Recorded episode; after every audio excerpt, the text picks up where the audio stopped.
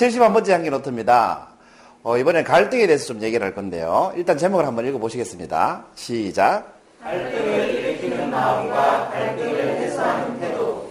여기서 말하는 갈등은 뭐 내적 갈등이 일어나서 할까 말까 이런 갈등이 아니고요. 인간관계에서의 갈등을 얘기하는 겁니다.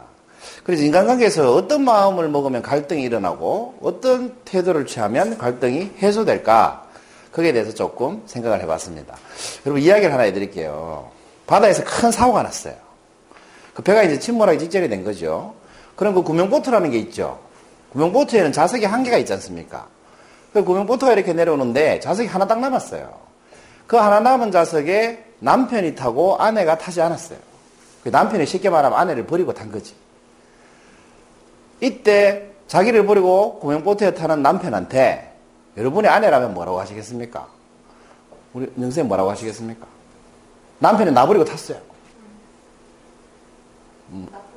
이름 얘기 안 해서 괜찮아요. 얘기해봐. 나쁘시? 우리 옆에 선생님 뭐라고 하시겠습니까? 남편이 나버리고 지 혼자 탔어. 우리 아들이 잘못한 게. 우리 아들이 잘못한 게. 아, 박수 한번 주세요. 들으신 적 있습니까?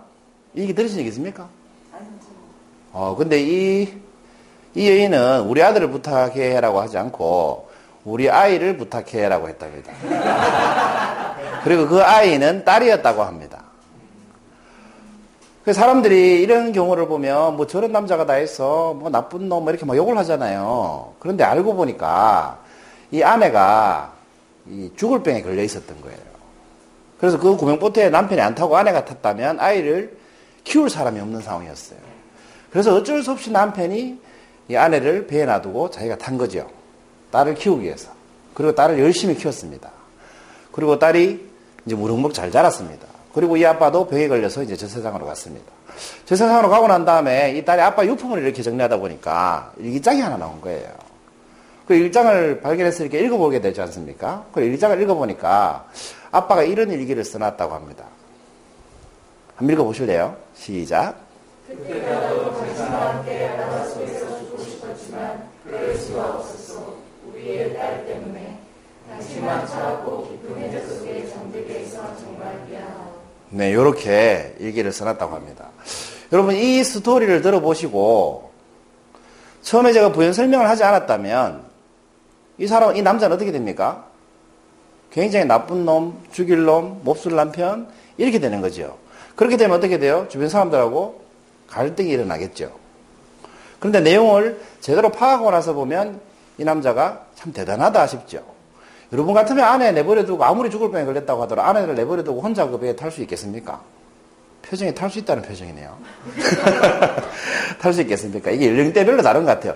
삼십 대는 죽어도 못한다. 사십 대는 글쎄요. 오십 대는 당연히 타야지. 이런 식으로 이제 연령대별로 달라진다고 하는데 아무튼 대단한 분인 것 같아요. 요 이야기를 듣고 이 그림을 한번 다시 봐주시기 바랍니다. 뭘로 보이십니까? 뭘로 보이십니까? 십자가? 다. 교차로? 또? 두 개밖에 없습니까? 이게 경찰, 경찰한테 물어보면 네거리로 보인대요. 근데 교회 다니는 사람한테 물어보면 십자가로 보인대요. 근데 약사한테 물어보면 녹십자로 보인대요. 그러니까 같은 문인데 자기가 종사하는 업종이 뭐냐에 따라서 다 다르게 보인다는 거죠. 그럼 이걸 십자라고 말하는 사람은 녹십자라고 말하는 사람은 뭐 틀렸다라고 하면 되겠습니까? 그렇지 않다는 거죠. 십자가도 맞고 녹십자도 맞고 네거리도 맞다는 거죠. 자, 이 정도면 힌트를 충분히 드린 것 같아요. 오늘의 문제가 뭐였어요? 갈등을 일으키는 마음과 갈등을 해소하는 태도. 그렇습니다. 갈등을 일으키는 마음과 갈등을 해소하는 태도가 뭐냐? 자, 일단 갈등을 일으키는 마음이 뭘까요? 어떤 마음을 가지고 있으면 갈등이 일어날까요? 이런 마음을 가지고 있으면 무조건 인간관계에 갈등이 일어납니다. 오해. 아니에요. 오해는 마음이 아니죠. 비슷합니다. 응? 나는 틀리다. 비슷합니다. 그러니까 마음으로 표현하면 어떤 마음이에요? 우리가 뭐하다 이렇게 얘기하죠. 이기적인하고 달라요. 그런 걸 이제 교만하다라고 얘기합니다. 교만하다는 나 잘났어. 내가 최고야.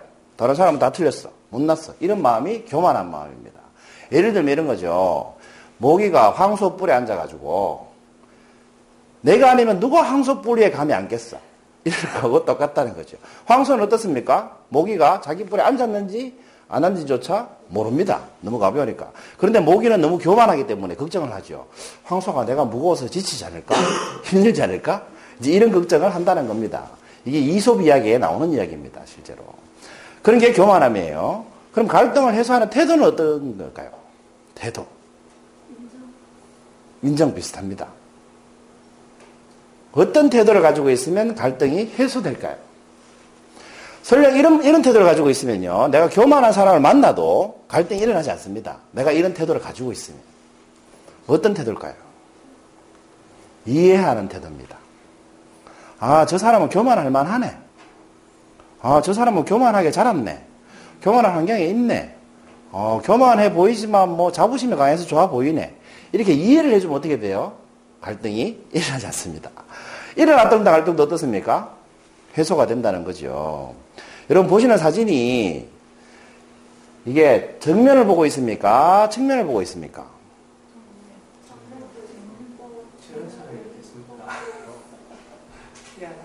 잘 모르시겠죠? 이게 피카소 화법입니다. 그러니까 삼 차원 공간에서 관점을 다른 공간에서 다른 측면에서 이렇게 보면 이런 식의 그림이 나오는 거죠. 이게 정면을 보는 것도 되고 측면을 보는 모습도 됩니다. 둘 다 됩니다. 그런데 정면으로 보이는 사람이 측면으로 보인다는 사람한테 교만하면 어떻게 됩니까? 저게 어떻게 측면이고 정면이지? 이렇게 우긴다는 거죠. 그럼 어떻게 돼요? 갈등이 생긴다는 거예요. 근데 측면으로 보이는 사람도 교만해요. 그럼 뭐라고 하겠어요? 이게 측면이지 어떻게 정면이야? 이러겠죠. 그럼 갈등이 생기는 거예요. 근데 둘 중에 한 명이라도 어때요? 이해하는 태도를 가지고 있으면 어 측면에 보이는 것도 맞네. 어 정면이 보인다는 말도 맞네. 그렇게 볼 수도 있겠네. 이렇게 이해 좀 어떻게 돼요? 갈등은 해소된다는 겁니다. 여러분 갈등을 일으키는 마음 뭐예요?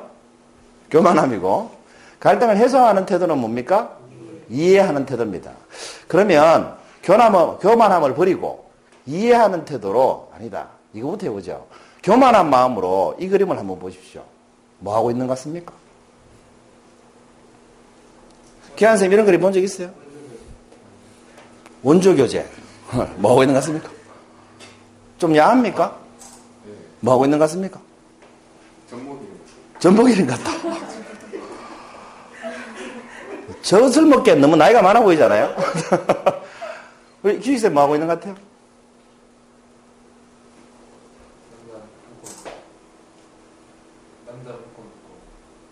남자를 묶어놓고. 이런 경우에 보통 남자라고 하지 않고 노인이라고 하죠. 아무튼 교만한 마음으로 보면 별로 좋아 보이지 않습니다. 이 그림이. 근데 이 그림이 푸에르토리코라는 나라가 있어요. 조그만 나라가 있는데 거기에 국립미술관의 정문에 들어가면 벽에 바로 걸려있는 그림이에요. 그래서 이 그림의 내용을 모르는 사람들이 이 미술관에 들어오면 다 욕을 한다는 거죠. 어떻게 국립미술관에서 이런 저질 그림을 걸어놓을 수가 있느냐. 이런 식으로 이제 불평을 한다는 겁니다. 이 그림의 내력을 모르는 사람들은. 이 교만한 표현인 거죠, 사실은. 왜냐하면 이 그림의 취지나 의도나 내용을 모르면서 내 감정을 느끼는 그대로 내뱉고 있기 때문에 이게 교만한 태도입니다. 그림에 대한 실력도 없다는 거죠. 만약에 유명한 화가나 예술가가 이 그림을 봤다면 감탄을 했을 텐데. 왜 그러냐? 이 그림은 푸에르토리코 국민들이 가장 잘 그렸다고 생각하는 명화입니다. 최고의 그림이라고 인정해주는 그림이 바로 이 노인과 여인이라는 그림, 그림입니다. 왜냐하면 이 노인의 모습을 보면 뒤에 쇠고랑을 차고 있죠. 발목에도 쇠고랑을 차고 있죠. 그리고 창문 오른쪽을 보시면 병사들이 이렇게 엿보는 게 보이십니까? 이게 푸에르토리코의 독립투사였습니다. 이 노인이. 근데 정부에 의해서 이렇게 갇혀버린 거죠. 독립투사였으니까. 그리고 어, 이런 벌을 내립니다. 아, 어떤 음식과 물도 주지 마라. 쉽게 말하면 이제 굶어 죽게 하는 벌을 내려버린 거죠. 그래서 이 딸이 아버지를 살리려고 애 낳은 지 얼마 안 되는 딸이 젖이 많잖아요. 그래서 아버지를 살리려고 감옥에 와가지고 이 병사들 눈치를 보면서 몰래 젖을 먹이고 있는 그림이 바로 이 그림입니다. 그럼 알고 보니까 그림이 어떻습니까? 숭고해 보이지 않습니까? 이, 여러분의 딸이라면 이렇게 할 수 있겠습니까? 이 숭고한 사람과 독립투사의 모습을 동시에 담은 그림이 바로 이 그림인 겁니다. 그 대단한 그림인 거죠. 이 딸이 견도질로 지금 옆을 보고 있죠? 이게 이제 면회 시간이 짧아가지고 눈치 보면서 얼른 먹으라고 이렇게 하는 모습을 형성한 겁니다. 그 교만함을 마음을 가지고 이 그림을 보면 참 저질의 그림이 되고요. 제대로 이해를 하고 이 그림을 보면, 지금, 지금 제가 설명하니까 여러분 이 그림에 대한 이해를 다 하셨죠? 이해를 하고 이 그림을 보면 어떻습니까? 이 그림은 위대한 그림이 되는 겁니다. 그러니까 여러분 인간관계에서 교만한 마음을 가지고 상대방을 보면 늘 갈등이 생기고 나는 좀 저질스럽게 됩니다. 나는 몰라도 주변 사람은 다 압니다. 내가 아무리 잘난 척해도, 모기가 아무리 잘난 척해도 황소는 압니다. 모기가 별게 아니라는 것을. 그렇지만 모기 자신만 모르고 사는 거죠. 내가 요거도 먹는지 나만 모릅니다. 살다 보면. 왜, 왜 그렇습니까? 사람들은 내한테 빼고 다 욕하거든요. 내 욕을. 나한테만 안 하거든요. 그래서 나만 모르고 산다는 거죠. 그래서 여러분 인간관계 갈등 없이 좀 살고 싶으시면 일단 교만함을 좀 내려놔야 될 것 같아요. 두 번째는 어떤 말을 듣더라도, 설령 교만한 사람을 만나더라도 어떤 태도? 이해해주는 태도를 가지면 갈등 없이 살 수 있을 것 같습니다. 칠십일 번째 향기노트였습니다. 감사합니다.